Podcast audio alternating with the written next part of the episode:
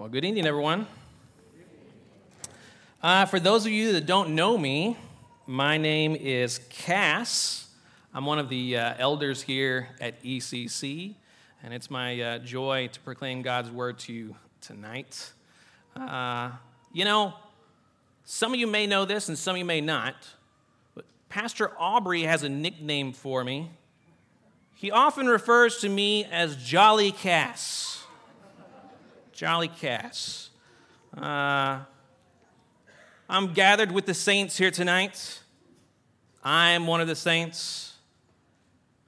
And if you don't know, I go by Cass, but my first name is actually Nicholas. So for this weekend only, if you would like, you may refer to me as jolly old St. Nicholas. Okay.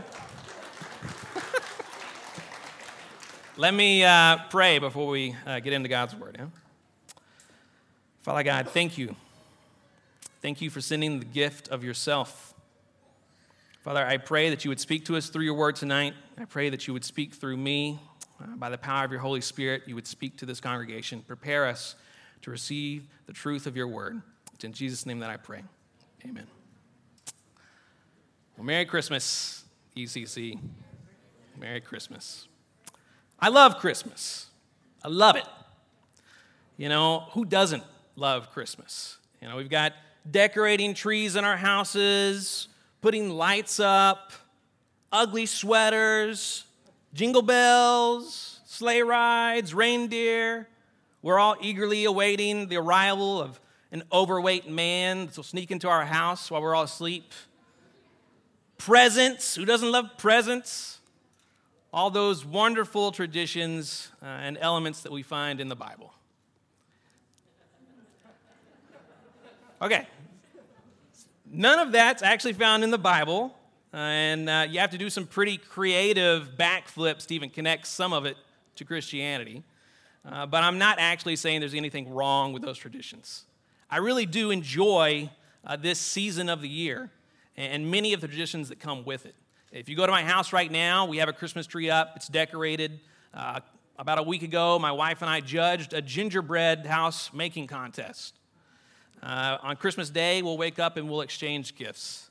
Uh, for most traditions, there's nothing inherently bad with those things, right? Uh, I do think it's fair to say that for the majority of the world, if you take Christ out of Christmas, it doesn't really change really anything about the holiday. And I think if we're being honest ourselves, it's very easy uh, for us to get pulled in by the culture and commercial traditions and lose sight of why we really celebrate Christmas. Um, you know, it, it's common to hear the story of Jesus' birth at Christmas time. You know, the virgin birth, the nativity scene, the manger. Uh, tonight, though, I want to focus on what makes the birth of Jesus so significant the incarnation. The incarnation. Now, incarnation isn't a word that we use very often in everyday language. Uh, so here's a very simple definition of incarnation the incarnation is the mystery by which the eternal Son, who is fully God, takes on a complete human nature, yet without sin, to save us from sin. So, my hope is that we look at God's word tonight, that we might better understand and marvel at the incarnation of Christ, and be reminded of the real reason for the season. Tonight, we'll be spending the bulk of our time in the verses that Joy just read, John chapter 1. So if you like, you may turn there. Uh, we don't have time to go line by line through all 18 verses uh, systematically. Instead, uh, I want to focus on some essential biblical truths uh, that we can learn from these verses that all relate to the incarnation of Christ. Okay? So, first, let's talk a bit about God the Son before the incarnation. The first two verses of John chapter 1 say that in the beginning was the Word, and the Word was with God, and the Word was God. He was in the beginning with God. The Bible is fairly straightforward and clear here, but let's not make let's make sure that we understand what's actually being said here by John. From the beginning, the very beginning, the Word, that's Jesus, the Word, was with God. And from the very beginning, Jesus was God. The Son of God is God. And He has been since before creation. Before any of this, Jesus was God. If we look down at verse 3, it tells us that all things were made through him. We see similar language in Colossians and Hebrews and other places in Scripture. The Bible is clear that God the Son is the creator. When we read the creation account in Genesis, the planet, land, sea, animals, Adam and Eve, everything was created by the triune God who existed eternally before any of that was created. Jesus, the Word, is God. He's the creator, and He existed before His creation eternally. Revelation 4:11 says, "Worthy are you, our Lord and God, to receive glory and honor and power, for you created all things, and by your will they existed and were created." So, before there was creation, there was a creator. He existed eternally in three distinct persons the Father, the Son, and the Spirit. Before the incarnation, that is, before baby Jesus is born of the Virgin Mary, before the Christmas story, Jesus was God. And he was worthy of all our worship. Okay, so that was before the incarnation. Now let's talk a little bit specifically about the incarnation. If you jump down a little bit with me and look at John chapter 1, verse 14. If we read that again, it says, And the Word became flesh and dwelt among us. And we have seen his glory, glory as of the only Son from the Father, full of grace and truth. The Word, God the Son, the second person of the Trinity, took upon himself a second nature, a human nature. God became fully man and was born of the Virgin Mary and dwelt among us. How incredible is that? God became man. This boggles the mind.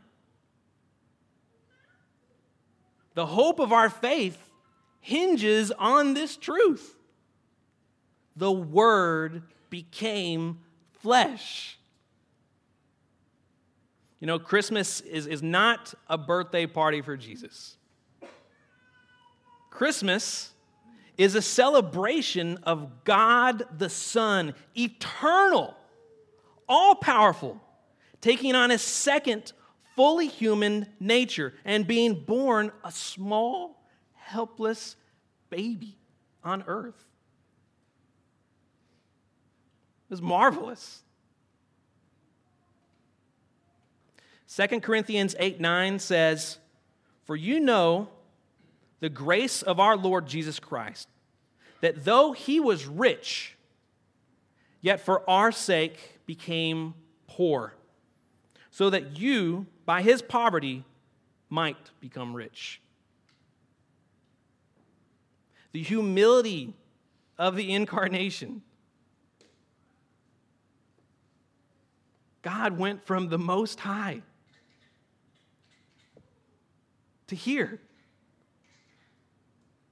The King of Kings, the Master of the universe, the Creator of all creation, chose to come down from heaven to live in this fallen world amongst His rebellious creations. Jesus was in the form of God, and yet did not count equality with God a thing to be grasped, but emptied himself by taking the form of a servant and being born in the likeness of men. You know, another amazing aspect of the incarnation is that even though Jesus was fully man, he also did not cease to be fully God. He didn't become less God to become human. He also did not cease being God. He added a second nature. He added to himself a human nature. That's a mystery that's so hard for us to wrap our minds around, but it's the truth that he was fully God and fully man at the same time. Only God could do that. When Mary gives birth to little baby Jesus, we see God the Son incarnate. We see the ruler of all things choose to become a tiny, weak baby. We see him descend to the filth of sinful creation. The one and only pure, righteous one chose to dwell amongst his rebellious creation as a poor, humble servant. It blows my mind, and I hope it blows yours. So, why? Why do we celebrate the incarnation? Why is it so great that the Word became flesh? Well, God the Son, our Creator, who created everything, created all perfect. He made the world, He made the animals, He made people perfect, without blemish. And then we messed it up. Adam and Eve sinned. And from that point forward, everything in this world was broken the stain of sin came into the world and covered God's creation.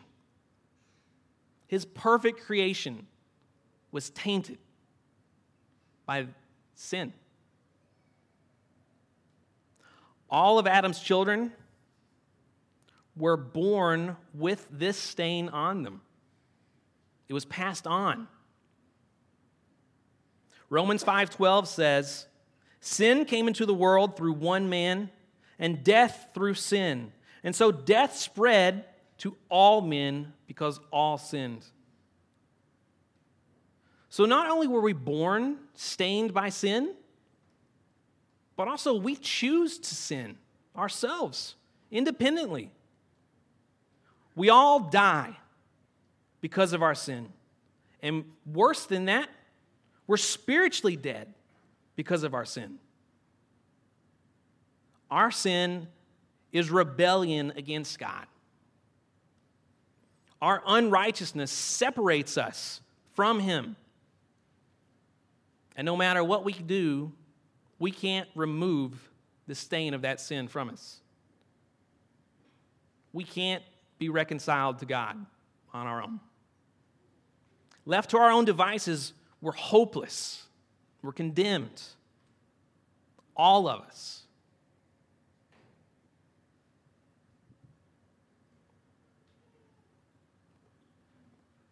Merry Christmas. That's terrible news. The worst news you could possibly get.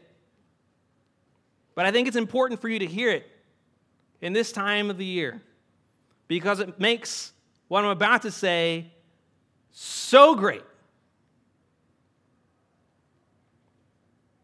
It's the preface to the incarnation that we celebrate at Christmas time. If we look back at Romans 5 again, verses 17 and 19 say, For if, because of one man's trespass, death reigned through that one man, much more will those who receive the abundance of grace and the free gift of righteousness reign in life through the one man, Jesus Christ. Therefore, as one trespass led to condemnation for all men, so one act of righteousness leads to justification and life for all men. For as by one man's disobedience the many were made sinners, so by the one man's obedience the many will be made righteous. Sinful man could never save himself. I can't save myself. No matter what we do, we'll always be in rebellion against God. Yet, yet, God sent his son to this earth to take a human nature, a second nature, to do what none of us could do what no man born of Adam could do. The reason we celebrate a baby's birth in a manger 2,000 years ago is because that baby was God in the flesh come to save us. Christ Jesus came into this world to save sinners. Jesus was not born of Adam. He was born the Spirit. The stain of sin was not on him. He was spotless and pure. That little baby depicted in all those Christmas nativity scenes, he grew up to be the one righteous man. Jesus lived the perfect, sinless life that we were meant to. And then, even though he'd not rebelled against God. He wasn't deserving of punishment. He wasn't deserving of condemnation or death or the wrath of God. He was without stain. Yet, he stood in our place and took it all. His blood was spilled and his body was broken. On the cross, he took upon himself the entirety of God's wrath, his righteous wrath was poured out on Jesus as a sacrifice for us. Those that had turned their backs on him, he died for them. Even though we had not shown him love, he loved us and gave his son for us. At Christmas, we celebrate that the Messiah has come, that he died, but he didn't stay dead. He's risen, he's alive. He's alive today. He overcame sin and death, and he's coming back. That is glorious, wonderful, great news. And praise God for it. I'll wrap this up by going back to John chapter 1. If we read verses 9 to 13 again, it says, The true light, which gives light to everyone, was coming into the world. He was in the world, and the world was made through him, yet the world did not know him. He came to his own, and his own people did not receive him. But to all who did receive him, who believed in his name, he gave the right to become children of God who were born not of blood, nor of the will of the flesh, nor of the will of man, but of God. God the Son came into this world as the true light in the darkness of this fallen world. Redemption, reconciliation, justification, salvation, glorification. All those big words that we talk about in church that are wonderful, wonderful words and wonderful things to talk about, they all hinge on this that Jesus was God and he died for us. The incarnation brings hope, light into darkness, grace and forgiveness. If you're here tonight and you're asking yourself, how do you escape the righteous wrath of God? You're a sinner, but you don't know him. If you're asking yourself, how can you be set free from your sin and experience the freedom and reconciliation that comes only through the gospel of Jesus Christ? The answer is right there in the first half of verse 12. All who did receive him, who believed in his name, that's who he gave the right to become children of God. All you have to do is have faith. To have faith is to repent of your sins and to believe that Jesus truly is fully man and fully God. It's believing that Jesus is our Lord and Savior. Praise God for the incarnation of Jesus Christ. Praise God that He sent His only Son